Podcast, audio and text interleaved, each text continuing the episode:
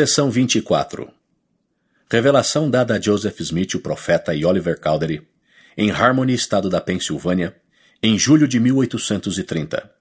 História da Igreja, volume 1, páginas 101 a 103. Embora menos de quatro meses houvessem decorrido desde a organização da Igreja, a perseguição tornara-se intensa e os líderes tiveram que buscar segurança escondendo-se parte do tempo. As três revelações seguintes foram dadas nesta ocasião a fim de fortalecê-los, encorajá-los e instruí-los. 1 a 9 Joseph Smith é chamado para traduzir, pregar e explicar as Escrituras. 10 a 12 Oliver Cowdery é chamado para pregar o Evangelho. 13 a 19 Revelada a lei relativa a milagres, maldições, sacudir o pó dos pés e não levar bolsa nem alforge. Eis que foste chamado e escolhido para escrever o livro de Mormon e para meu ministério. E livrei-te de tuas aflições e aconselhei-te. Pelo que tens sido livrado de todos os teus inimigos e dos poderes de Satanás e das trevas. Contudo, não tens desculpa para tuas transgressões. Portanto, vai e não peques mais.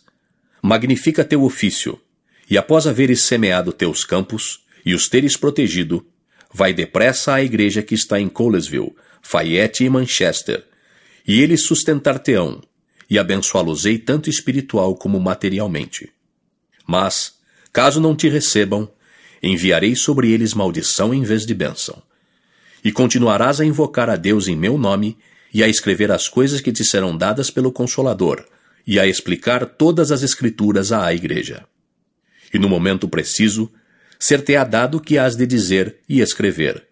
E eles deverão ouvir. Caso contrário, enviar-lhes-ei maldição em vez de bênção. Pois tu servirás exclusivamente a Sião, e nisto terás força. Sê paciente nas aflições, pois terás muitas. Suporta-as, contudo, pois eis que estou contigo até o fim dos teus dias.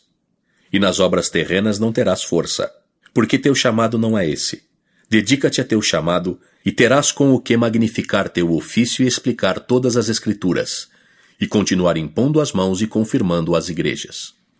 E teu irmão Oliver continuará levando meu nome diante do mundo e da igreja. E não deverá supor que possa falar em demasia sobre a minha causa, e eis que estou com ele até o fim.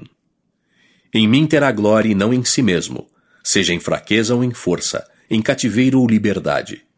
E em todos os tempos e em todos os locais abrirá a boca e anunciará meu evangelho como com a voz de uma trombeta, tanto de dia como à noite. E dar-lhe-ei uma força que não é conhecida entre os homens. Não soliciteis milagres a não ser que eu vos ordene, exceto para expulsar demônios, curar os enfermos, e contra serpentes venenosas e contra venenos mortíferos. E estas coisas não fareis, a não ser que vos sejam pedidas por aqueles que as desejarem, a fim de que se cumpram as Escrituras, pois agireis de acordo com o que está escrito.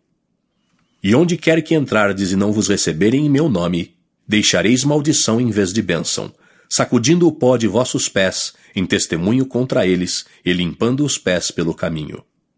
E acontecerá que a quem vos deitar as mãos com violência, ordenareis que seja afligido em meu nome, e eis que, de acordo com vossas palavras, eu o ferirei em meu próprio e devido tempo. E quem contra ti comparecer perante a lei, pela lei será amaldiçoado. E não levarás bolsa nem alforge, nem bordões nem duas túnicas, porque a igreja te dará no momento exato a comida e o vestuário, e os sapatos e o dinheiro e o alforge de que necessitares. Pois tu és chamado para podar vigorosamente a minha vinha. Sim, pela última vez. Sim, e também todos aqueles a quem ordenaste, e eles seguirão estas normas. Amém.